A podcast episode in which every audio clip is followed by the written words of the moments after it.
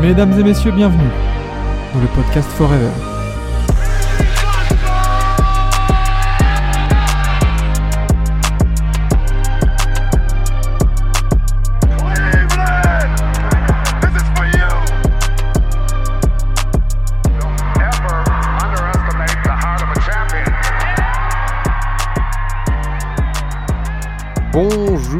Bonsoir à tous et bienvenue dans ce Xème épisode de Forever. Je ne compte plus les épisodes 27, 28 ? C'est le 28.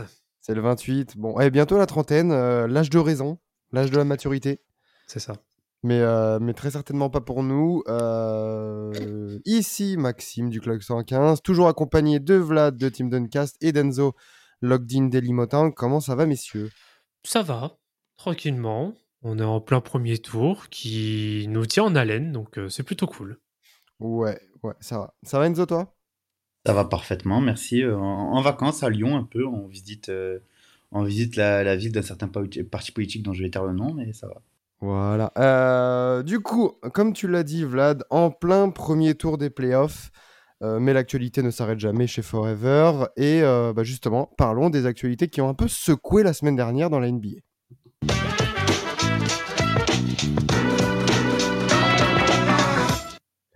Et justement, parlons d'une équipe qui n'est pas en play-off parce que les Raptors ont entamé une reconstruction, ils entament une nouvelle page dans leur livre d'histoire puisque Nick Nurse a été remercié la semaine dernière. Bon, une annonce qui n'a pas non plus surpris tant que ça. On sentait que ça allait venir, mais c'est désormais officiel et...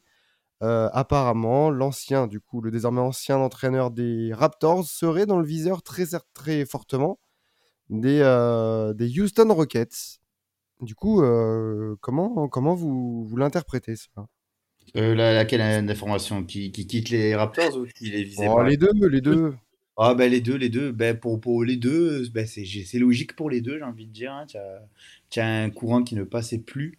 À Toronto, il a même quitté le bureau de Masai Ujiri après s'être mis d'accord sur une fin de contrat en disant bonne chance avec ces gars-là.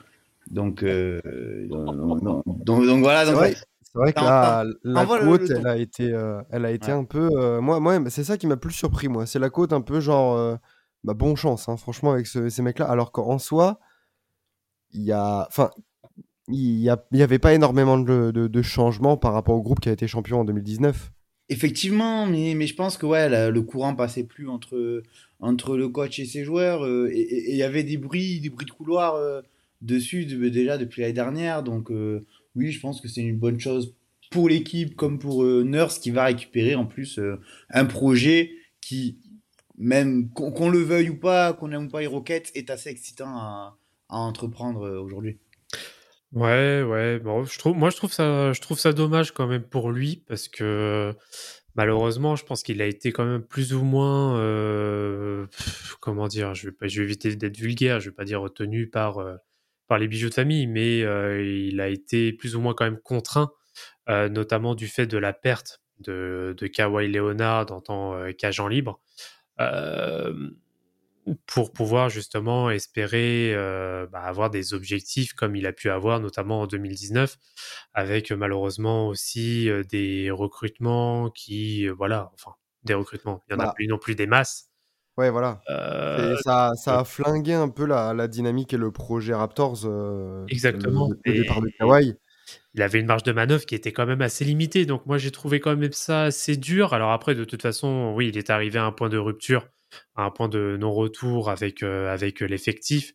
Donc bon, c'est pas forcément plus mal pour lui, en espérant qu'il rebondisse bien derrière, mais je trouve ça quand même dommage, parce que je pense que c'est un bon coach, c'est même, je pense, un très bon coach, mais malheureusement, qui n'aura pas eu les moyens nécessaires pour pouvoir justement peut-être s'exprimer complètement.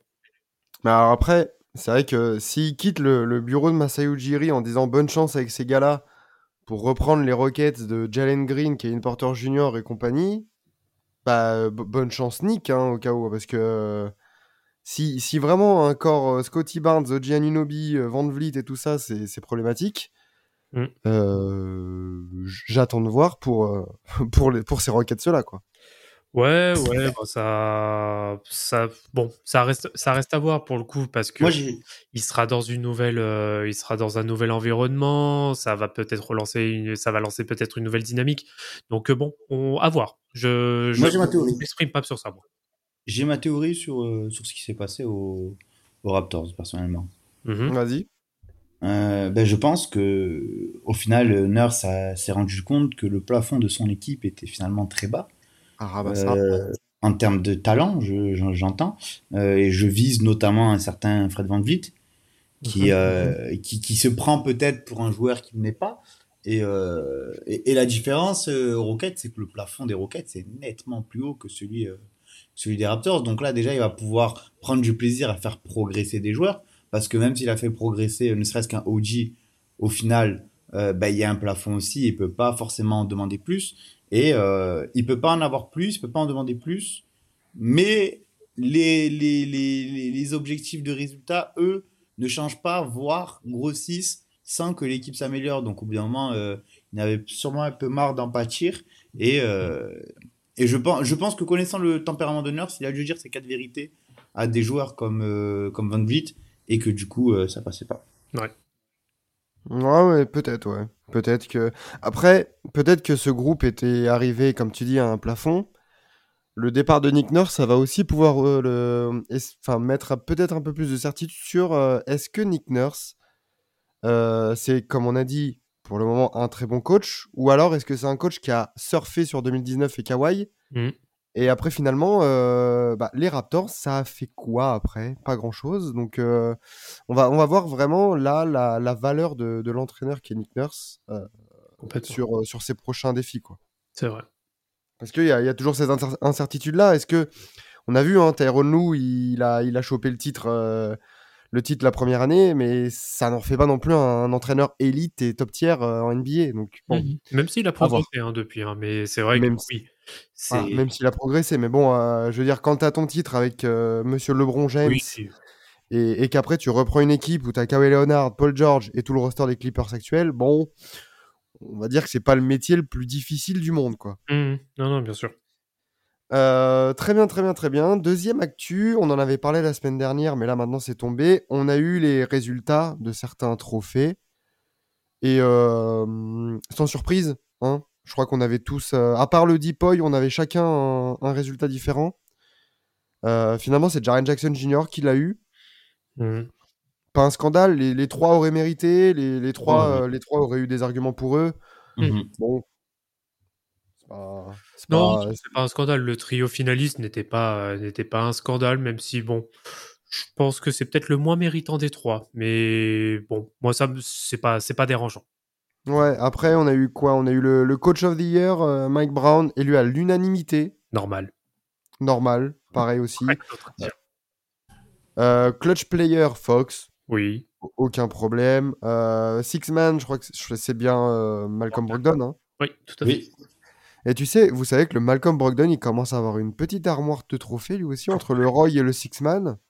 Ah ouais, il se fait sa petite, histoire, sa petite réputation qui, maintenant, n'est plus à faire. Donc, en fait, il fait que confirmer maintenant. Et si ces Celtics peuvent aller au bout, le copain, il peut commencer à se faire un certain palmarès où tu peux te dire,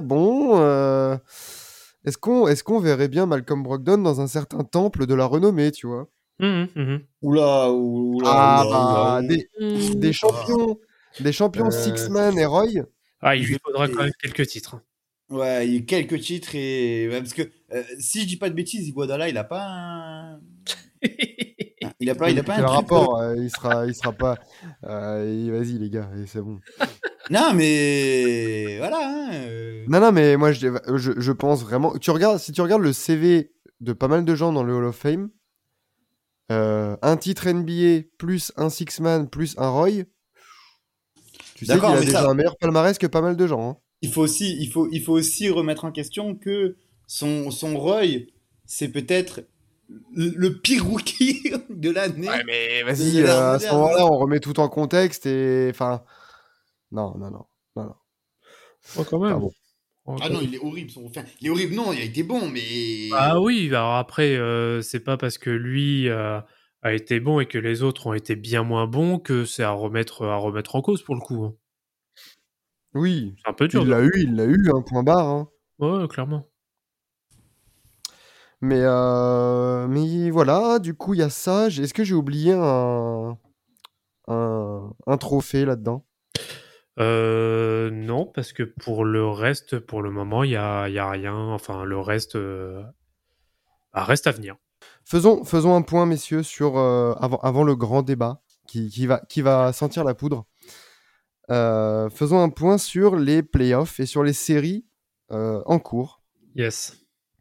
Du coup, en quelques mots, on passe. Je récite un peu les. Enfin, je passe de série en série. En quelques mots, vous me dites un peu ce que vous en pensez. Allez. Milwaukee-Miami qui mène, 2-1 avant le Game 4, justement de la nuit à lundi à mardi. Vladenzo, qu'est-ce que vous en pensez ? On revoit les travers de Mike Budenholzer. Voilà, c'est tout. Après, y a pas... je veux bien que ce soit que Miami et que oui, évidemment, il ne devrait pas être down 2-1, mais Tchappadjianis qui revient ce soir, qui est revenu du coup cette nuit pour ceux qui nous écoutent demain, mais là, à l'heure de l'enregistrement aujourd'hui, lundi 20h23, Giannis revient ce soir. Ce qui va quand même assez faire chier Miami quand même. Oladipo c'est blessé, ce qui fait quand même bien chier Miami aussi. Donc Tyler Herro est toujours pas dispo. Tyler Herro est toujours la main dans la poche. Donc ouais, je pense que l'énergie va shift. Voilà, je pense qu'il va y avoir un gros changement de momentum dès ce soir.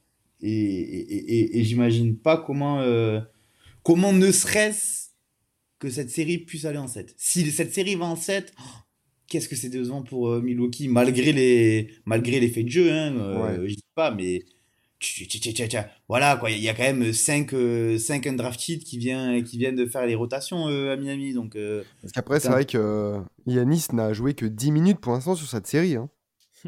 C'est ça qui est terrible, c'est que enfin là tu peux revenir à Miami à 2-2 si t'es les Bucks, comme tu dis, t'as eu Giannis blessé. Peut vraiment y avoir un shift d'énergie. Il y a d'autres séries où il peut y en avoir eu des shifts d'énergie. Cleveland, New York, et là c'est peut-être la grosse surprise de ce premier tour. New York qui est en train de gagner 3-1 contre Cleveland. Moi j'aurais envie de dire déception du côté des Cavs. Ah oui, on peut dire déception et une grosse satisfaction par contre côté New York, parce que là on retrouve New York comme on connaît de base, qui est dur, qui est dur et très très peu prenable du coup au Madison Square Garden, et pour le moment en fait j'ai surtout l'impression que les Knicks font le boulot, ils sont au rendez-vous, et les Cavs sont encore un peu Et est-ce qu'on ne les aurait pas vus trop beaux alors qu'ils sont vraiment très jeunes en fait ? Non, moi je trouve pas qu'on les ait vus trop beaux, je pense vraiment qu'ils déçoivent. Et y a un nom qui me vient en tête dès que je pense à déception qu'on ne voit pas assez sur les réseaux, c'est Jarrett Allen. Ah, Jarrett, ouais. Ah, Jarrett Allen. Ouais. Mitchell Robinson fait des meilleurs matchs que Jarrett Allen. Et je vais même aller plus loin. Hartenstein, quand il est sur le parquet, a des meilleurs moments que Jarrett Allen. Il est dur, hein. Alors que Jarrett Allen, c'est quand même annoncé comme un des top pivots de la nouvelle génération qui veut un contrat. Un gros défenseur, voilà. Au moins, tu vois. Ouais, au moins un gros défenseur, même ça, il l'est pas. Et moi, encore, tu vois, que Evan Mobley déçoive, je veux bien, parce que c'est pour les playoffs, qu'il est jeune, et que surtout, finalement, défensivement, il fait le taf sur Randle en soi. Mais Allen, oh là là, qu'est-ce que c'est mauvais. Je crois que c'est un des comptes des Cavs sur Twitter qui avait mis en lumière l'efficacité des joueurs de New York défendus par Mobley. Je crois qu'ils étaient à 37% au tir ou un truc comme ça. Et alors que Jarrett Allen, justement, à côté, c'est les portes de saloon ouvertes, quoi. Je crois qu'il a moins 15 sur la série. Trop purée. En plus-minus. Ouais, quand même. Alors que, comme tu l'as dit, genre le secteur intérieur et plus particulièrement les pivots des Knicks, parce que bon, il n'est pas en confrontation directe avec Julius Randle, c'est pas non plus la panacée, tu vois. Genre, les Knicks, hein, c'est des pivots, somme toute, moyens, bons. Mais bon, comme tu dis, on parle de Jarrett Allen, on parle considéré comme l'un des meilleurs pivots défensifs de la Ligue. Mmh. Va falloir step up, parce que sinon, ils vont au-devant de grandes désillusions.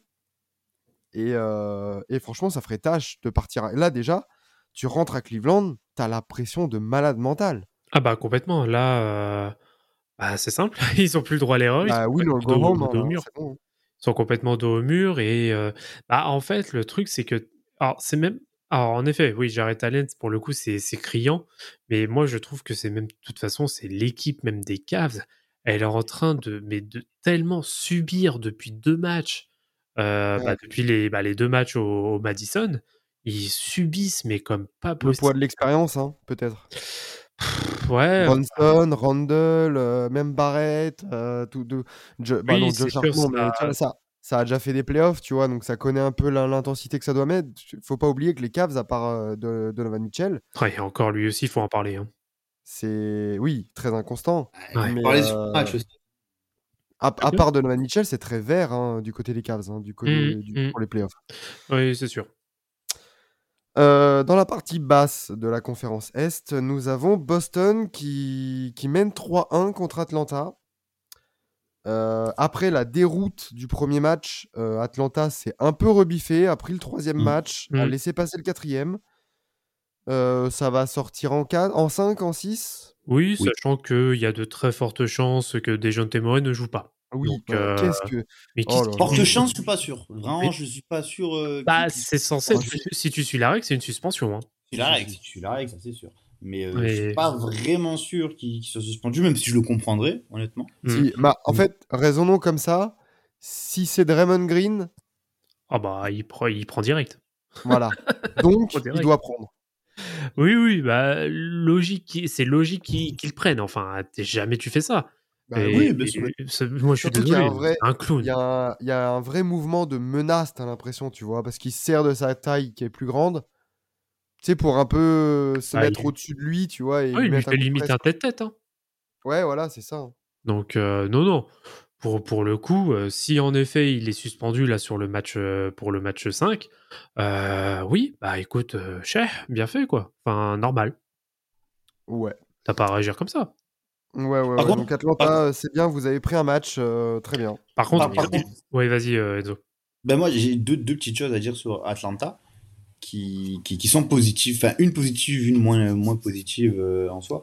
Déjà, premièrement, c'est concrètement, Snyder a réussi à s'adapter quand même offensivement en donnant les clés offensivement à Dejounte Murray. Aujourd'hui, quand on regarde, c'est lui la première option offensive, même si... Trae Young reste l'initiateur offensif, reste celui qui monte la balle et qui enclenche les systèmes, les actions, etc. Mm-hmm. Donc ça c'est un point positif à mettre, sur le dos de Boston. Et le fait que tout le monde ait su step up à un moment dans la série, se montrer valuable, ça c'est cool, sauf un John Collins, qui lui est tout aussi nul et misérable. Encore hier, c'est affreux. Je crois que sur la première mi-temps, il prend 8 ou 9 tirs, il en met un, mais il prend des tirs où tu te dis, mais pourquoi tu prends le tir ? C'est pas le sens du jeu. Il est catastrophique. Hein. Il est catastrophique, ce gars-là. Et même, c'est même pas s'il se rattrape non plus défensivement avec une bonne qualité athlétique ou de bons placements, même pas. En fait, j'ai l'impression que John Collins est là pour prendre son Jean-Jean, prendre son acte de présence. Mais exactement. Je vais peut-être me répéter, hein, et je vais peut-être insister dans ce sens-là encore une fois. Mais là, justement. Alors, je vais rebondir très rapidement justement sur l'adaptation de Quinn Snyder et justement aussi de la variété offensive qu'il a réussi à apporter un minimum. Atlanta, depuis qu'il est arrivé, ça joue beaucoup moins sur du pick and roll. Ouais. Et bizarrement, ça va avec les contre-performances ou voire même la disparition de John Collins. Et je maintiens que John Collins, sans le pick and roll, il ne vaut strictement rien. Et ça se voit. Et... pareil, sur le match, c'était sur le match 3, où Atlanta a fait un excellent match, pour le coup, qui est complètement à leur crédit, et ça a été que du drive and kick. Ils ont même pas eu besoin de forcer, ils ont fait que du drive and kick, et ça a suffi, il a suffi juste de planter de loin, ils ont été à droit, et ça a fait le taf. Mais John Collins, je suis désolé, maintenant, en effet, il est encore plus exposé à ne plus, en tout cas bien moins jouer en pick and roll. Moi, je suis désolé, il ne vaut strictement rien en dehors de ce système-là, enfin de ce principe-là. Donc du coup, très bien Atlanta. Et du coup, qui les attend en demi-finale de conf ? C'est les Sixers qui se sont facilement qualifiés contre les Nets. 4-0, un sweep, terminé bonsoir. Les Nets ont fait face à leurs limites, tout simplement. Oui. Je pense que c'était clairement la série de trous. Pour les Nets, ils ont fait un beau parcours malgré la saison qui fut très très très compliquée pour Brooklyn. Logique. Enfin, ils auraient peut-être pu essayer d'en tirer un, mais non. En fait, les Sixers c'était beaucoup trop fort, sans avoir un gros Joel Embiid sur la série. James Harden a été pas mal. Tobias Harris a très bien pris le match 4. Très bon. Ouais, il a très bien pris le match 4, vraiment taille patron.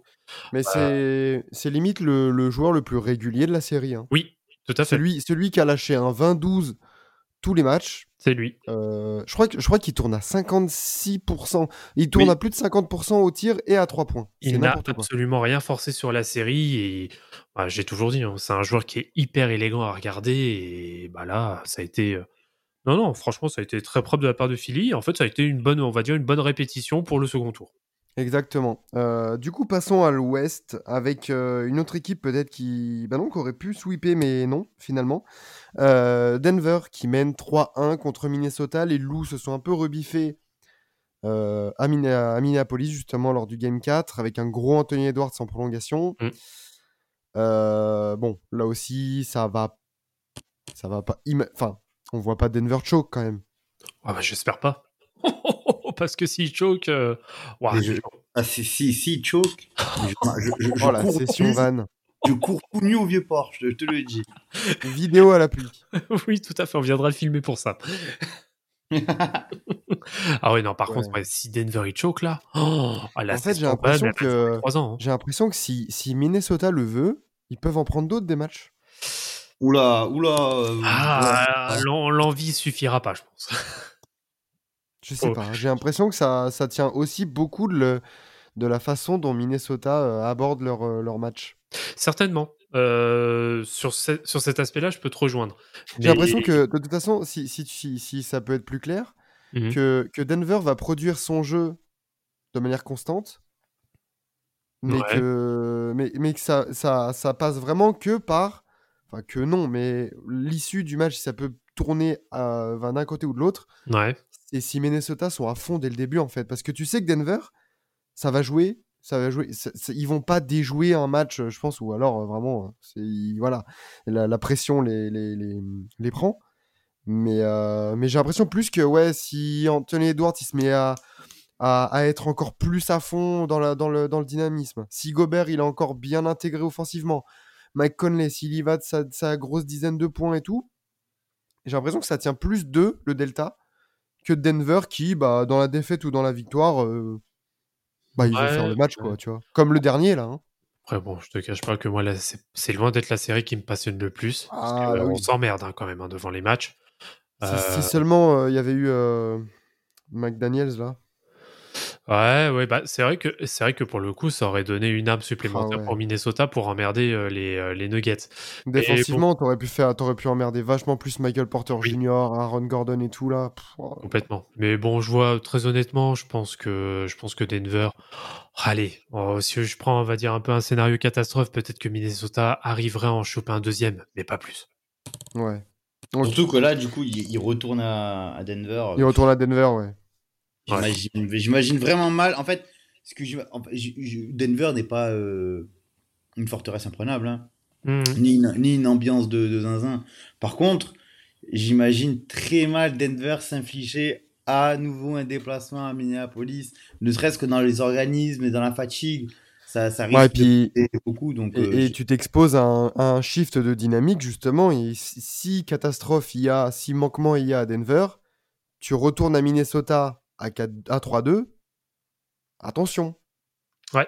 La peur peut très rapidement changer de camp et Minnesota peut aussi se dire, bah de toute façon, tu vois, c'est aussi le danger pour ce genre d'équipe, dans ce genre de situation que pour Denver, c'est que là, tu vas affronter une équipe où ils n'ont rien à perdre. Là, ils vont jouer comme si c'était le dernier match de la saison, justement, tu vois. Ouais. Et si jamais il y a un petit match serré qui perdent, et justement, ils retournent à Minnesota pour le Game 6. Ouh là là là là, attention. Oh, le match piège, ouais, tu m'étonnes. Ah ouais. Et dans un match 7, après, c'est 50-50. Hein. Ah bah oui, de toute façon, la notion d'avantage du terrain sur un match 7, exactement, elle existe quasiment plus.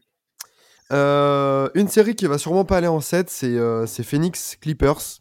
Les Clippers ont fait on crée une petite surprise au game. C'est le game 1 qu'ils prennent. Oui. Mais depuis, ça a déroulé, bien aidé par la blessure, l'énième blessure de Kawhi Leonard.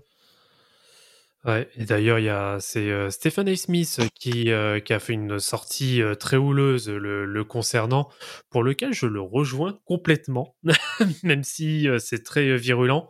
Mais ouais. Je vous laisserai regarder sur les réseaux parce que ça a suffisamment traîné, mais lui, il appelle carrément Kawhi Leonard à prendre sa retraite. Oui, Quoi ? T'es en train de me dire que Stephen A. Smith est en train de dire la merde pour faire parler ? Mais non, arrête, c'est pas non, mais par contre, non, mais c'est pas sur cet aspect-là que je le rejoins, mais par contre que c'est l'une des superstars, enfin, comment dire ?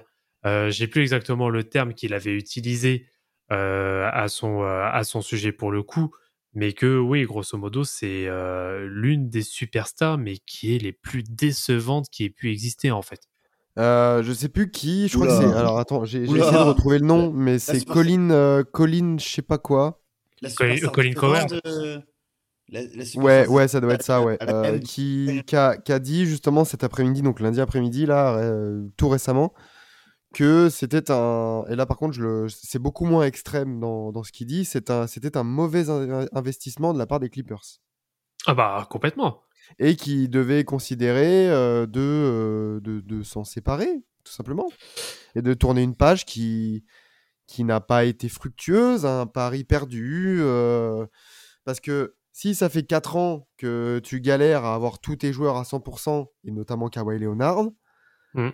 notamment dans les moments importants, parce que Kawhi Leonard qui se blesse en play-off, c'est la deuxième fois aux Clippers en 4 ans, avec le salaire qu'il a, avec l'influence qu'il a dans un vestiaire, dans un jeu, au cours d'un match. Est-ce qu'ils doivent tourner la page?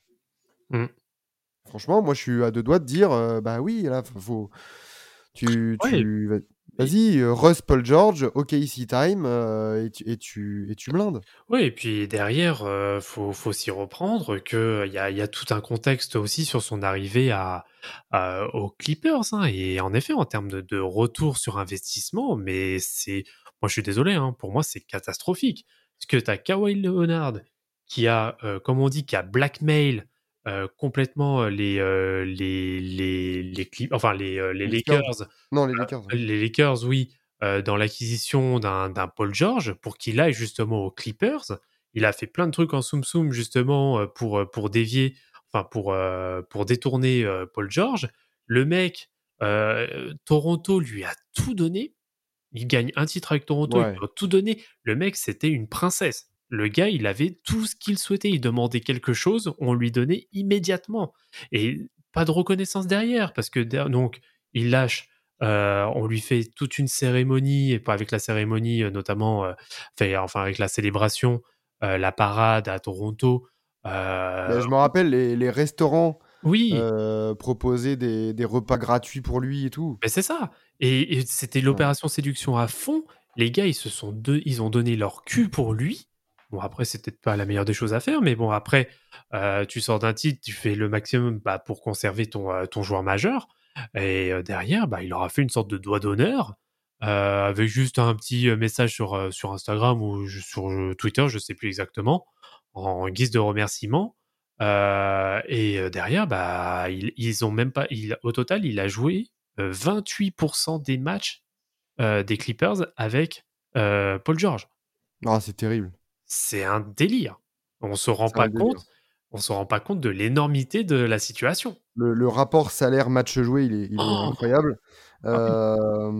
Du coup, bon, les Suns qui ont bien réagi, qui en ont pris 3 de suite.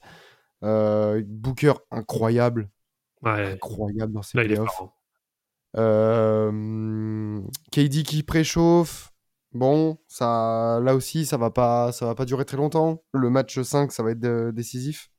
Je pense malheureusement pour ton cher ami Russell Westbrook, Max, que ça sera décisif. On va en parler de ça. Ouais, mais voilà, je pense que effectivement, cette série va toucher à sa fin. Non pas sans émotion, parce que malgré le 4-1 qui se profile, ça reste une série qui nous a quand même fait vibrer, qui nous a quand même fait beaucoup réagir, qu'on a kiffé suivre, en tout cas pour ma part. Je parle en mon nom, mais non, franchement, finalement, une série moins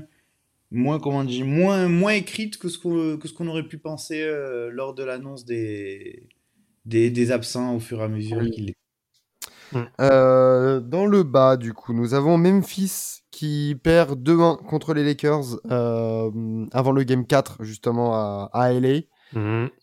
Ja Morant qui est revenu très très fort là au Game 3 malgré, enfin pour une défaite malheureusement pour eux. Bon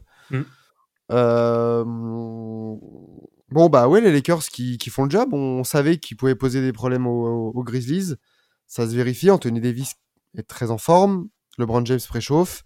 Dylan Brooks a fait de la boxe avec les roustons de LeBron James. Ça aussi hein. Eh, en parlant de tête vide, avec Dejounte Murray. Lui, ouais. Non, mais il est pas mal. Les déclats plus les roustons, alors que tu fais des matchs ripoux. Ouais. Genre. C'est compliqué. Hein.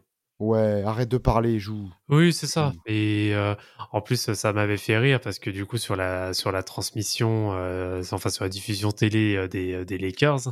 De Spectrum, là, ils ont mis un tableau où ils ont comparé justement les carrières de LeBron James et de Brooks. J'étais morte. Et avec en plus, moi, ce qui m'a fait rire, c'est le titre You're Not That Guy. You're Not That Guy, ouais, c'est ça. Ça m'a tellement fait rire, ça. Purée. Non, mais oui, voilà, c'est. Mais c'est typiquement le genre de joueur. Tu peux trash talk, mais genre. Bon, connais ta place aussi et. Voilà. Tu peux trash talk, mais manquer de respect, surtout quand tu produis ce que tu produis. Vas-y, quoi. Vas-y, c'est faire preuve d'humilité, en fait, tout simplement. Tu tends le bâton de ouf, quoi. On dirait pas de bève. Enfin, franchement. Ouais. L'autre, il shoot à 1 sur 10 au tir. Et ouais, je m'en fous. Il est vieux. Oui, c'est bon. Non, par contre, bon.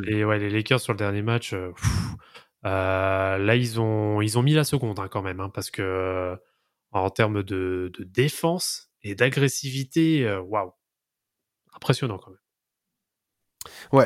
Ouais, c'est clair. Et du coup, on a la dernière série, peut-être la plus excitante de ce premier tour. Sacramento Golden State, il y avait 2-0 en revenant de Sacramento justement. On est allé à San Francisco pour 2 matchs et là on est à 2-2.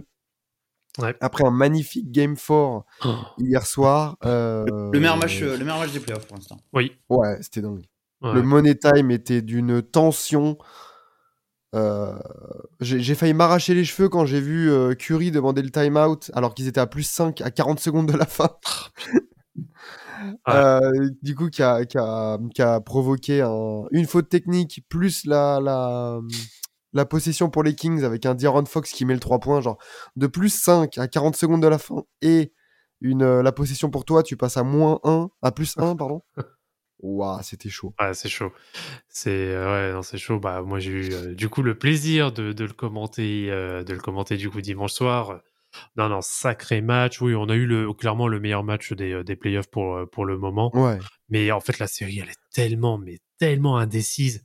Est-ce qu'on a eu un... Justement, j'en parlais à l'Est. Est-ce qu'on a eu là aussi un shift d'énergie ou ça reste 55? Non. Shift d'énergie, c'est vraiment tu as perdu ton momentum. Tu vas souffrir. Là, je pense pas que ce soit le cas. Je pense que le retour à Sacramento va être assez décisif. Oui. Donc, j'ai hâte de voir ça. J'ai hâte de voir comment les Warriors vont-ils... engager ce combat qui s'annonce à Sacramento et voilà, hein, c'est ce qu'on attend en fait, c'est ce que j'ai dit, c'est que moi ça me surprend de voir un tel niveau pour un premier tour de playoff. Ouais, très très belle série. Après, ce dernier shoot raté là, ce game 4 raté sur le fil, est-ce que ça va pas mettre un petit coup quand même au moral de ces Kings? Oh, je pense pas. Je pense pas plus que ça. Ouais. Non. C'est, en fait, pour moi, ce match 4, c'est clairement le match que normalement Golden State était censé remporter au match 1. Pour moi, c'est exactement la même physionomie. En fait. C'est vrai. Avec le shoot d'Andrew Wiggins. Oui, c'est ça. Alors que c'est vrai. J'avais dit que le match 1, normalement, c'est le match que Golden State est censé remporter avec de la sérénité. Là, ça a été le cas. Ouais, non, c'est clair. C'est clair. Grosse défense de Steph Curry, hein, dédicace à ceux qui disent que c'est une porte de saloon. Voilà. Mais du coup, on va pouvoir parler d'un joueur, notamment, et plus particulièrement d'une grosse question dans la sphère NBA à travers notre grand débat de la semaine.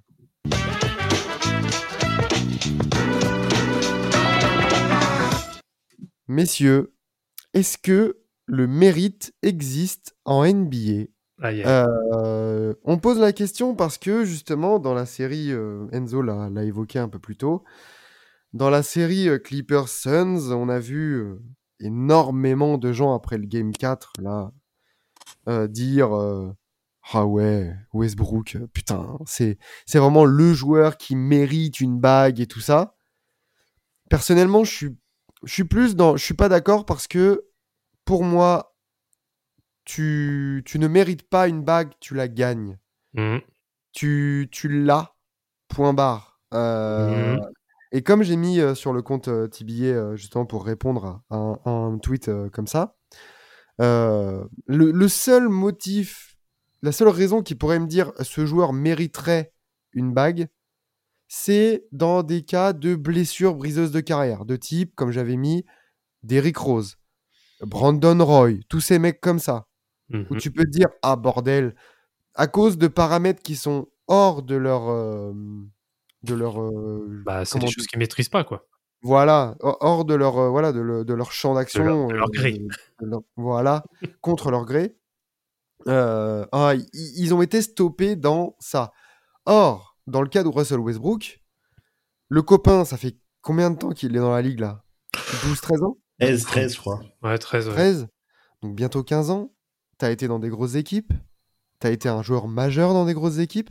Si tu n'as pas encore ta bague, tu ne l'as pas mérité. Et je trouve que voilà, le mérite n'existe pas dans ce sens-là en NBA. Alors, moi, je suis plutôt de ton avis, hein, pour le coup. Moi, je pense que je suis même encore plus binaire. Pour moi, le mérite, c'est seulement pour romancer les carrières des joueurs. C'est un prétexte. C'est un prétexte pour romancer la carrière d'un joueur qui n'a pas réussi à gagner. Moi, je vais prendre le cas d'un joueur que j'adore, qui était, on va dire, même mon premier amour, c'est Allen Iverson. Écoute, il n'a jamais gagné de titre. Certes, il a été une fois en finale contre des Lakers qui étaient beaucoup trop forts, mais derrière, au vu de sa carrière par la suite, quelqu'un notamment qui a reposé uniquement sur son talent et qui n'a pas réellement bossé sur la suite de sa carrière, qui a préféré passer ses soirées en party, en club de strip, etc. Oui. C'est comme ça. Et pour moi, oui, non, s'il n'a pas eu sa bague, tant pis pour lui. Par contre, du coup, toi, Enzo, t'es pas d'accord du tout avec ça, du coup? Je comprends vos arguments, je ne dirais pas que je ne suis pas d'accord du tout avec ça. Oh, si, tu m'as dit je vais vous démonter, j'ai mes arguments, j'ai un diaporama de 35 diapos. Quand je disais vous démonter, je parlais pas de débat. Hein, mais bon. Oh. Non, moi ce que je pense, c'est que la notion de mérite existe, mais elle doit être dosée. Elle doit être dosée à quoi ? Elle doit être dosée à est-ce que le joueur a choque un peu ses chances ou pas. Par exemple, on va prendre l'exemple de Chris Paul. Chris Paul a choqué énormément de séries de playoffs, énormément de chances qu'il a eu d'aller au bout. Et donc, pour moi, par exemple, quand on dit ouais, Chris Paul mérite une bague, ouais, bof. On va prendre le cas de Harden. Harden, pareil, on va dire Harden a une bague, bof. Alors que Westbrook, en soi, il a eu 2 title shots. Les 2 avec OKC, il y en a un où il se prend LeBron James dans la gueule. LeBron James Heatles, donc qui est une des meilleures équipes de tous les temps. Donc, est-ce que tu peux lui en vouloir de pas être allé au bout difficilement ? Et tu blows ton 3-1 lead contre les Warriors. Là, oui, là, du coup, t'as des remords à avoir. Même si sur cette série-là, j'ai tendance à dire que Westbrook était le meilleur de son équipe. Sur l'ensemble des 7 matchs. Mais ouais, c'est ce que je pense, c'est que je trouve Vlad un peu fort qui dit, pour vulgariser, qu'en gros, le mérite, c'est l'autre consolation des losers. Si je peux te vulgariser comme ça, Vlad, tu me permets ? Ah, vas-y. Je te trouve dur, un peu parce que le mérite... Le mérite, c'est aussi, comme j'ai dit, tu prends le talent d'un joueur, tu prends ce qu'il a apporté au jeu, tu prends ce qu'il a apporté, et je suis désolé, mais oui, je suis peut-être un peu trop romancé, mais comme émotion à voir, ça joue aussi, forcément. Et tu prends ses choix de carrière. Enfin, tu vois, aussi, Carmelo Anthony, on va lui dire... c'est dommage, il mérite une bague. Non. Carmelo Anthony a fait des choix. Carmelo Anthony aurait pu faire des choix de carrière qui le mènent vers d'accord. Concernant Russell Westbrook, il a fait aussi des choix de carrière. Mais oui, il a fait des choix de carrière, mais en soi, il a fait ses choix de carrière au moment où ils étaient bons, tu vois. Il part aux Rockets, en soi, c'est un bon move parce qu'avec Harden, il a fait l'un des meilleurs backcourts du basket moderne et il a été excellent. Oui, mais ça allait où, d'accord. Mais ça, c'est ça le truc en fait, c'est que on parle d'un joueur qui a eu son title shot en tant que lieutenant et après en tant que franchise player ou maintenant numéro 2 depuis 2016, donc ça fait quand même 7 ans. Ça va où les équipes de Russell Westbrook de là à dire il mérite une bague, tu vois, genre non. À un moment donné, t'étais pas capable d'aller ne serait-ce qu'en demi-finale de conf quand t'es un patron. Je suis désolé, non, il n'y a pas de mérite à avoir. Vraiment, tu vois, si t'as un joueur qui est franchise player, mais qu'à chaque fois en playoff, il a des blessures de ses coéquipiers et du coup, il les porte quand même, ça passe des tours. Et malheureusement, c'est un peu court parce qu'il y a des événements contre son gré, hors de sa maîtrise, qui font que, il n'a pas une bague. Là, tu peux te dire, ah bordel, le what if, tu vois. Je préfère dire c'est un what if plutôt qu'il le mérite. Ouais, moi, de toute façon, je pense que les auditeurs ont bien compris. Hein, moi, je suis clairement de ton avis, Max. Et après, voilà, le truc, en fait, c'est que le mérite, avec le mérite, tu peux refaire l'histoire, en fait. Parce que dans ce cas, moi, je peux te dire aussi, LeBron, il mérite de gagner toutes les finales. Il mérite d'avoir 8 MVP. Oui, voilà. Oui, sachant qu'en plus, il pourrait les mériter. Mais oui, voilà, et pour autant, en fait, il ne les a pas eus. Donc, au final, ce dont on va se rappeler, ça va être des accomplissements. Ça ne va pas être justement de la fiction. Donc, moi, c'est pour ça. Moi, je suis très binaire sur ça. Et les Charles Barkley, les Pat Ewing... j'ai plus là d'autres noms. Charles Barkley, ouais, voilà. Des gens qui sont des Hall of Famers accomplis. Hein. Il y a même pas la réputation n'est même plus à faire. Mais à cette heure-ci, John Stockton, Karl Malone, etc. Oui, certes, ça aurait été cool qu'ils soient titrés, mais ils le sont pas. Fin de l'histoire. Exactement. Et tu vois, du coup, sans cœur. Vous avez vraiment pas de cœur. Non, c'est pas ça. Vous pouvez passer votre âme d'enfant. Encore une fois, en fait, c'est une chose qui montre et qui illustre toute l'hypocrisie du NBA FR notamment sur Twitter. C'est que, on va dire ça, le débat là, voilà, c'est que pour des joueurs un peu, tu vois, genre là Westbrook, oh là là, il met 30 points par match. Ah oui, bien sûr, ça oui. Attends. Alors qu'il a 80% d'usage rate et tout ça, là, ouais. Wesh. Par contre, ces mêmes gens sont les premiers à vanner Damian Lillard. Mmh. Alors que, je suis désolé, la campagne de play-off de Damian Lillard en 2019, Westbrook ou Never. Ah, elle est quand même sérieuse, ça. Ouais, ça c'est. Enfin, ça, et il faut voir le roster qui l'emmène en finale de conf, le coco. Alors certes, ils se font sweeper par les Warriors qui vont aller chercher le titre. Bon, on connaît l'histoire avec KD contre Toronto, le talon d'Achille, Klay Thompson, Dan Green, etc. Mais voilà. Et tu vois, quand on va répondre au KO à dire Damian Lillard, du coup, il mérite sa bague aussi. Ah ben non, Damian Lillard, oh là là, il fait du rap, oh là là. Bah non, du coup. Parce que Damian Lillard, en tant que franchise player, a été beaucoup plus près d'un titre que Westbrook ne l'a jamais et ne le sera jamais. Mmh. Mais du coup, comme c'est Westbrook, comme c'est une figure polarisante, et là, du coup, il y a un peu, comme tu as dit, Vlad, il y a un peu une romance, un peu de romantisme dans ces playoffs, parce que, bientôt, on va dire que s'il a fait de la merde aux Lakers, c'était de la faute des Lakers. Bon... on va se calmer, mais là t'as l'impression qu'on a tout oublié. Voilà, c'est oh le pauvre, oh regardez il est tout seul, oh là là, oh il a toujours été tout seul, il a jamais été entouré, il joue à 1 contre 5. Non les gars, arrêtons un peu, c'est bon. Donc si t'as pas ta bague, t'as pas ta bague, point barre. Et encore plus si t'as été en finale, t'as pas réussi mon pote. Ouais, et c'est pas, après c'est pas les mecs qui ont pas de... C'est pas grave. Je trouve vraiment, pour reprendre tes termes, Vlad, je vous trouve vraiment binaire. Comment dire ? Au final, les joueurs de basket, dans 95% des joueurs de l'NBA, à part Austin Reeves qui joue pour l'argent, ils jouent pour la bague.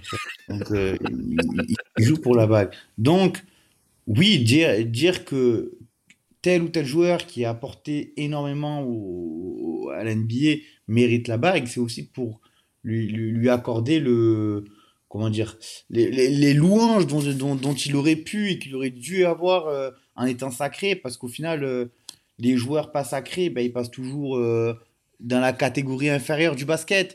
Et c'est pas forcément... Ouais. Oui, bien sûr. Là-bas, au final, ce qui compte, c'est la bague. Mais je trouve, d'un côté, c'est aussi une injustice, parce que tu as des joueurs, mais tu vois, on va prendre l'exemple, voilà, pour sortir un peu du cadre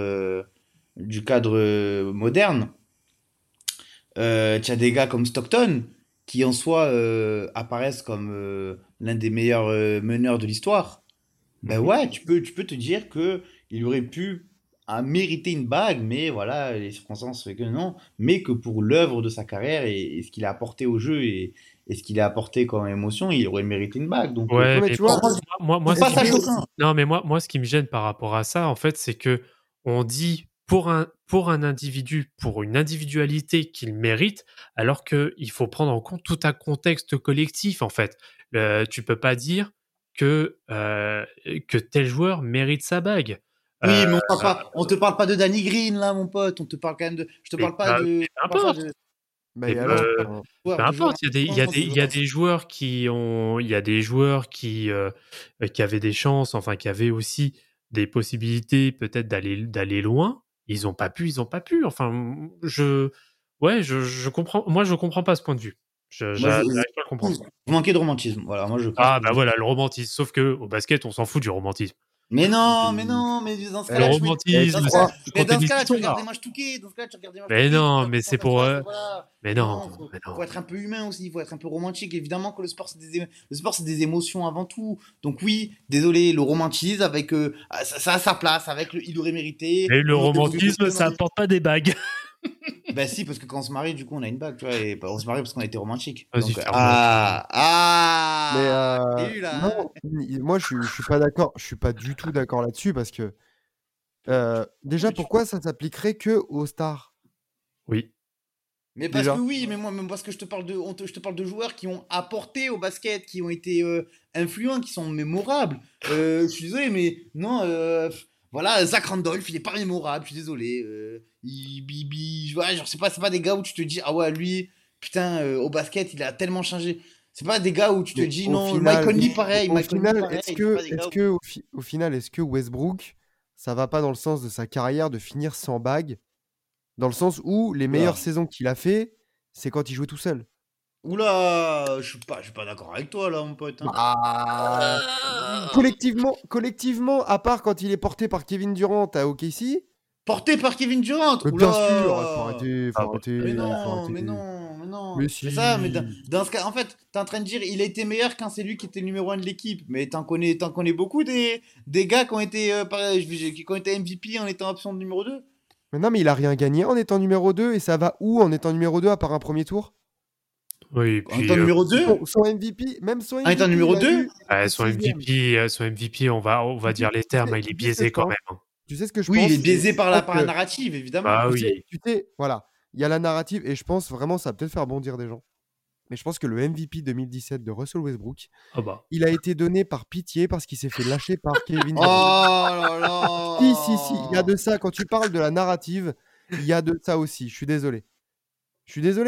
Je pense que ça a été un peu un prix de consolation en mode, bon, allez, t'as été lâché par ta meuf. Écoute, tiens, regarde, on va te donner un joli trophée. Regarde, voilà. T'as bien joué tout seul. T'as été 6e en tout juste à l'équilibre. Allez, et après t'as fini. Oui, c'est pour la symbolique. Un triple double de moyenne. Non, mais c'est la symbolique du triple double de moyenne. Mais moi, je suis désolé. Même si tu tournes. Et donc du coup, laisse-moi terminer, s'il te plaît, Enzo. Mais même si tu termines en triple double, que c'est historique. Je suis désolé, tu ne donnes jamais un titre d'MVP à un 6e de conférence. Jamais. Pourquoi du coup il n'a pas eu les MVP les années d'après même s'il était en triple double de moyenne? Parce que c'est le fait que ce soit inédit, que ce soit un record brisé depuis Oscar Robertson, frère. La dernière fois qu'on avait vu un triple double de moyenne, on pouvait pas voir la NBA sur la télé. Fallait aller directement là-bas. D'accord, mais en soi du coup l'événement ça reste un événement incroyable parce que l'autre du coup c'était la première fois qu'il le faisait back to back. Pourquoi il l'a pas eu?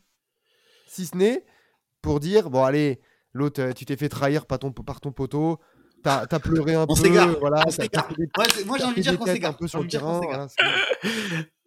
C'est génial. J'ai envie de dire qu'on s'égare. Non.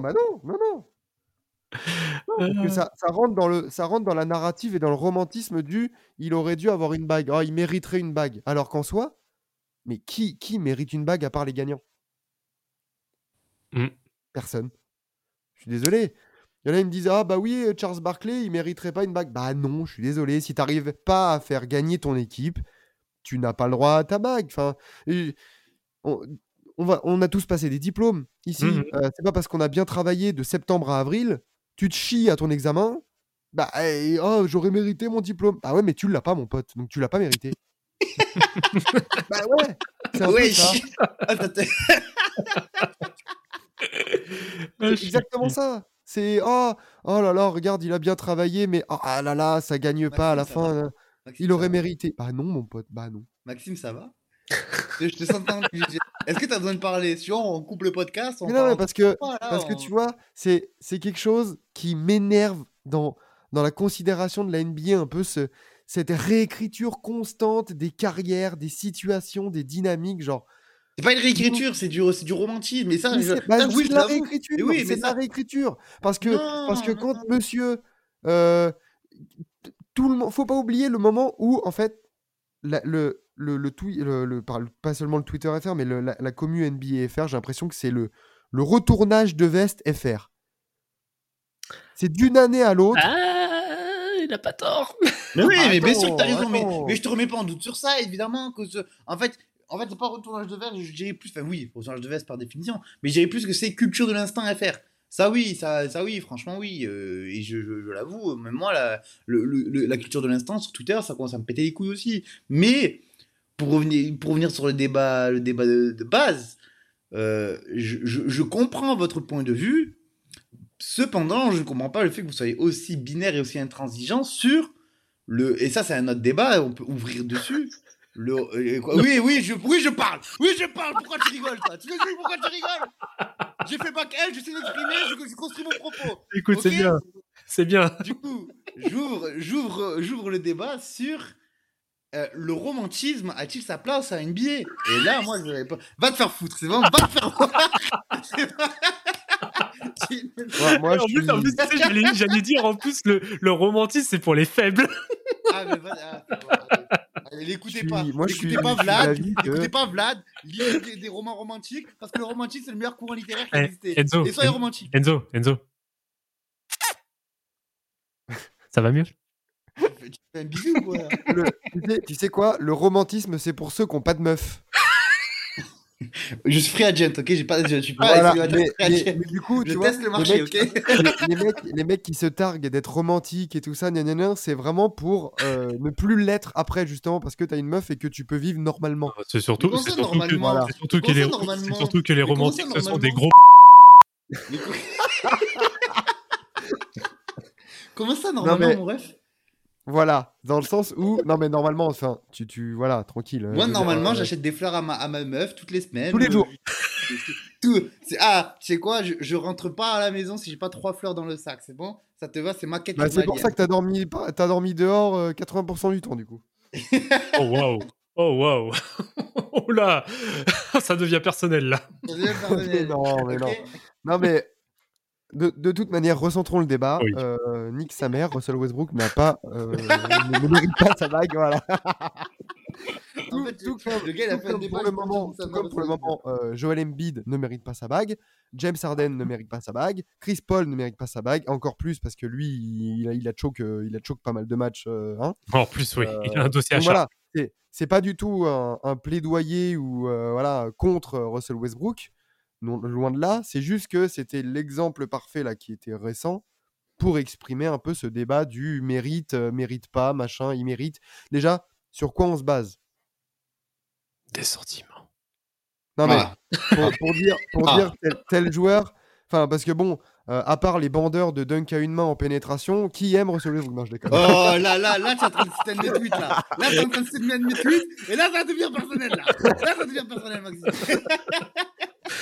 C'est si facile de trigger. Je crois que ça a été le débat le plus houleux depuis le début de Forever. Cite mes tweets maintenant, cite mes tweets. Mais cite-moi directement ma race et on arrête là. Je suis mort. Moi je suis romantique. Oui, moi j'ai envie de croire aux belles histoires. Oui, il y a des choses que je regrette, il y a des choses que j'aurais aimé que ça se passe autrement. C'est pas le cas, mais on a le droit de regretter et on a le droit d'espérer on a le droit de dire que ça aurait dû se passer autrement.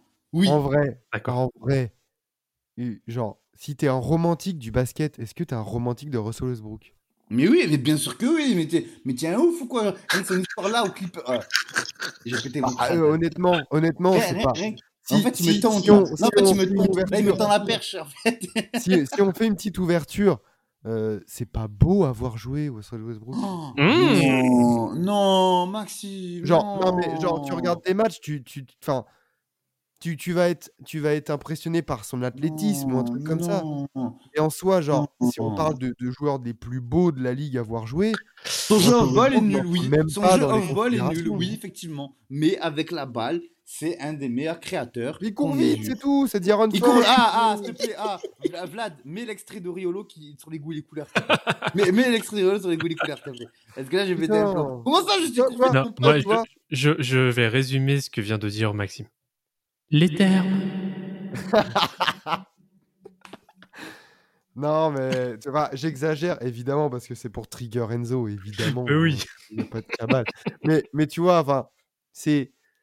Il y a tellement d'autres joueurs. Au cas où, moi, le seul, vraiment, les seuls exemples qui pourraient dire qu'il mériterait sa bague, c'est la carrière de D-Rose. Ça aurait été un joueur qui échoue plusieurs fois en finale NBA. Donc le gars qui perd 17 fois en finale NBA, il mérite sa bague. Non, non, qui... laisse-moi finir. S'il perd en finale NBA parce que il a été moins bon que les autres, bah tant pis, t'as été moins bon. C'est comme ça. Si, imagine le cas des Warriors 2019. Mmh. Genre, ils ont perdu KD et Klay Thompson sur blessure alors qu'ils étaient en train de shift le momentum. Ça, c'est des exemples au cas où. Et si ça arrive plusieurs... Imagine Steph Curry, il n'avait pas de bague. Il arrive en finale en 2019, il y a ça qui arrive. Il arrive en finale une ou deux années après, il y a encore des blessures qui font que... Et ainsi de suite, et ainsi de suite. Si c'est un événement qui se répète, là, tu peux dire, putain, le pauvre, il n'a pas eu de chance. Ah, donc une question. Attends, j'ai une question. Est-ce que Paul George aurait mérité sa bague, du coup? Hell no. Quand on prend la définition de Maxime, le fait qu'il y ait plusieurs blessures qui s'ajoutent alors que l'équipe... Mais frère, il a été en finale NBA, Paul George, ou... Ah, il a quand même de la longévité, hein, quand même. Hein. Oui, mais il va où, Paul George? Ah oui, c'est ça. Non, mais par contre... Moi, je te parle d'un exemple où le mec échoue en finale NBA à cause de blessures. Mais par contre... Qui sont indépendantes de sa volonté, qui touchent ses coéquipiers les plus forts. Mm. Paul George, il s'est blessé. Par rapport à l'exemple d'Eric Rose, Paul George n'a jamais été MVP. N'a jamais lead son équipe au premier seed d'une conférence. Oui, bah, alors il y a ça. Voilà. Et alors moi, je prends un autre exemple. Justement du fameux mérite. C'est pas parce que... on va prendre le cas de Stephen Curry. Parce que y a tout le monde qui dit « Ouais, il méritait d'avoir ces titres de MVP des finales et tout, nanana. » Il les a pas eu. Enfin, il a eu qu'une seule fois le titre d'MVP des finales sur ces 4 titres. Mais est-ce que c'est pour autant que ça va dégrader sa carrière? Bah non. Pas tant que ça. Hein. Moi, je pense pas. Hein. Bah non. Oui. Bah non, parce que sa carrière n'est pas à refaire. Je faisais un test sonore, désolé. Ah, d'accord. Oui, okay. Bien sûr. Ouais. Non, mais je suis d'accord. C'est juste que, voilà, si tu ne l'as pas eu, bah tu ne l'as pas eu. C'est comme ça. Ça peut être un scandale, ça peut être une erreur. Bien sûr. Mais en soi, la notion de mérite, elle est tellement abstraite. Sur quoi tu te bases? Sur le bon comportement, sur les performances, sur... Parce que si on se base sur les performances, Russell Westbrook ou des trucs comme ça, des mecs comme ça n'ont même pas l'ombre d'un mérite d'un titre. Parce que t'as pas été en finale en tant que patron. Mmh. Et je veux dire, enfin, Chris Paul, à l'heure actuelle, mérite plus au cas où sa bague que Westbrook. Aïe. Voilà. Bon, je pense qu'on a bien dépassé le temps. Et à l'heure actuelle, Jimmy Butler. Oh là là. C'est bon, allez. C'était Forever. Merci à la semaine prochaine. Allez, salut. Voilà. C'est trop drôle. C'est trop facile de trigger Enzo. C'est trop facile. Non, mais voilà. C'est... Donc, pour vraiment disclaimer, parce que ça se trouve, il y en a qui ont sauté de leur chaise en nous écoutant. Ah bah oui, bien sûr. C'était vraiment pas un débat sur Westbrook, mais... plus sur la notion de mérite. Bah, voilà. Malheureusement, je trouve que c'est l'exemple qui représente parfaitement le débat, en fait. Oui, c'est ça. Et on fera un débat des joueurs les plus beaux à avoir joué. Comme ça, Enzo, il pourra nous dire Dylan Brooks, Russell Westbrook. Ah, c'est bon. C'est bon. Allez, même plus je réponds. Voilà. Regarde dans le vent, gros bâtard. Giannis Antetokounmpo. André Drummond, il ne faut pas oublier. Et qui est Eurostep. Meta World Peace, évidemment. Bon, il y en a un quand même qui améliore un peu tout ça, qui surélève quand même le niveau. Il y a quand même Sadiq Bey. Sadiq Bey, évidemment. Piston Legend, on n'oublie pas. Et là, Enzo, il doit être en train de bouillir. Le Piston Legend, je l'ai pris personnellement, c'est bon. And I took that personally. Maxime, c'est vraiment blessé là ou... Je cherche le sang, c'est bon. L'âge de raison n'a pas lieu d'être ici. Voilà. Non, mais voilà. Mais quelque chose à rajouter, messieurs? Dernier mot. Non, c'est bon. Vive Russell Westbrook, un des meilleurs meneurs de tous les temps. Vive le romantisme et vive Russell Westbrook. Comment ça, mon ref? Allez, vas-y, on passe à autre chose, les gars. Oh, il a sorti une dinguerie. Comment ça, Russell Westbrook, c'est un des meilleurs meneurs de tous les temps? Aïe, putain. Allez. Allez, on va parler d'un meneur dans le 5 majeur de la semaine dernière.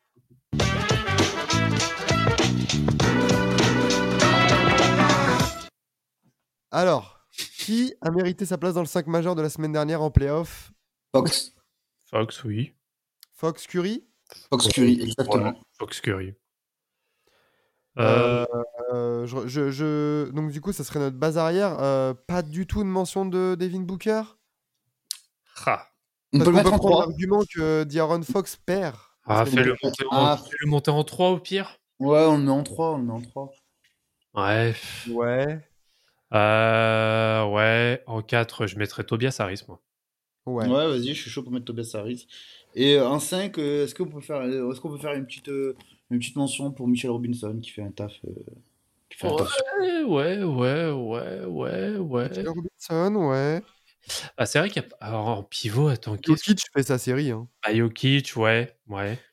Rudy Gobert fait sa série. Ah, pour le coup, je crois qu'il est en bon gros double-double hein, avec plus de 15 points. Hein. Ouais, je sais pas. C'est le meilleur intérieur de son équipe, ça en tout cas, c'est sûr. Oui. je vais regarder. Et c'est ça. Pas dur.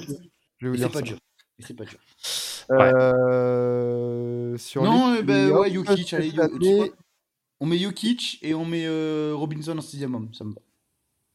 Et on met pas de Bronson dans l'histoire? Non, parce que c'est pas non plus... c'est bien, mais c'est pas fabuleux comparé à la conclusion. Même Anthony Edwards fait une meilleure semaine que Bronson en soi aussi, tu vois. Donc, non, quand même pas. Waouh!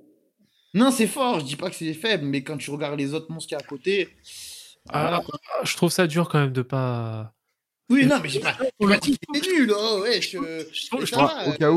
Au cas où, je serais d'accord pour mettre Brunson à la place de Fox. Jurisprudence, ça perd, quoi. Allez, éventuellement. Parce que, tu vois, pour le coup, pour aller dans ton sens, c'est une zone. Il y a un Nick, au moins, qui mérite d'être dans le 5. Il y a un Nick qui mérite quand même d'être dans le 5. Le mérite. Est-ce que Jalen Brunson mérite d'être dans le 5 majeur? Voilà, allez-y. Mais non, parce qu'il n'y a pas de romantisation. On prend les stats, on regarde qui fait les meilleures stats et on va se faire enculer, non? Enzo, il va aller dormir le poing serré. Non, mais en soi, pourquoi toutes les semaines on se réunit comme trois blaireaux à demander qui est le meilleur joueur de la semaine? On prend les stats, on demande à ChatGPT, il nous sort le meilleur 5 de la semaine et on va se revoir. Parce qu'on n'est pas des fraudes. Ah oui, nous on n'est pas basé sur des algorithmes, nous. Voilà. On n'est pas une intelligence artificielle. Nous avons des sentiments, nous aussi. Voilà. On n'est pas une intelligence tout court des fois hein. C'est ce que je voulais dire, on n'est ni intelligent ni artificiel. Voilà, exactement, le PMU. Mais voilà, en coach, est-ce qu'on met Draymond Green en coach? Pour le fait qu'il ait eu l'idée de l'ajustement de le sortir en 6ème homme plus artificiel. En coach waouh. En coach. Allez, Thibodeau. Thibodeau, Doc Rivers. Ouais, non. Doc Rivers. Allez, vas-y, Doc Rivers. Enzo, il va être déprimé. Non, mais par contre, c'est vrai que pour la semaine, je peux te rejoindre pour Thibodeau aussi. Ouais, Thibodeau. Ouais, allez. Récompensant, c'est Knicks. Ouais. Et n'oubliez pas, Kevin Durant, don't you regret coming to the Knicks? Attends, je te le fasse. Vas-y, fais-le. Vas-y. Yo, KD, don't you regret not coming to the Knicks? Attends, c'est classique. J'ai même l'original. Allez, vas-y. Fais-moi plaisir. Allez, ça peut peut-être partir. Non, il veut pas partir le son. KD, don't you regret not coming to the Knicks? Don't you regret not coming? Et là, je peux voir cet audio. Il l'a fait pour Donovan Mitchell et le faire pour Donovan Mitchell, c'est encore trop bien. Plus drôle. Ouais, franchement. C'est ouf. C'est dingue. Merci, messieurs, pour ce 28e épisode de Forever. Moi, je vous remercie. J'ai pas passé un moment de ouf. Moi, j'ai passé un très bon moment. Ouais, franchement, n'hésitez pas à nous dire sur les réseaux et à nous mentionner si vous êtes d'accord avec nous ou pas. Est-ce que le mérite a sa place en NBA?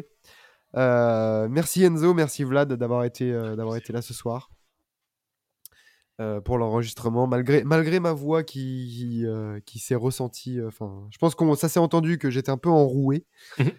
Mais bon. T'étais en rouille ou en colère? Parce que t'en avais des choses à dire aujourd'hui, hein. T'as débité. ouais, t'inquiète pas, t'inquiète pas. Et on verra dans les prochains jours. Tu verras, j'ai beaucoup de choses à dire. Très bien, on se retrouvera du coup mardi prochain pour un nouvel épisode de Forever avec un nouveau débat, on l'espère aussi animé et aussi intéressant, parce que mine de rien on s'est écouté, on a écouté nos arguments. Maintenant on sait que Enzo est un gros fragile qui écoute du week-end quand il joue sous la douche, hein. Mais on l'aime comme ça aussi. Oui, tout à fait. Merci à vous qui nous écoutez chaque semaine. Attendez, deux secondes. Je viens de dire un truc, il faut que j'en parle. Ah. Il y a quand même Stéphane Brun, que j'embrasse, c'est un très bon ami, qui a dit « Je n'ai pas le souvenir qu'on ait essayé de trash-talker Michael Jordan. » Putain. T'es sérieux? Mais pourquoi, le gars il a 50 ans, pourquoi faire? Le gars, tu as vécu dans les années 90, pourquoi faire? Non mais sérieux? Waouh! C'est une folie de dire ça. C'est une vraie folie de dire ça. Bon. C'est bon. Et ben ça sera le. Est-ce que Stéphane Brun mérite d'être considéré? Ça sera le. Ah non, alors lui non. Bref, me lance pas sur le sujet. Moi aussi, je vais. Non, on embrasse d'ailleurs Stéphane. Non, Brun, pas du tout. Et on se retrouvera du coup mardi prochain, mais aussi tous les autres jours de la semaine sur TBA quand on en a l'occasion.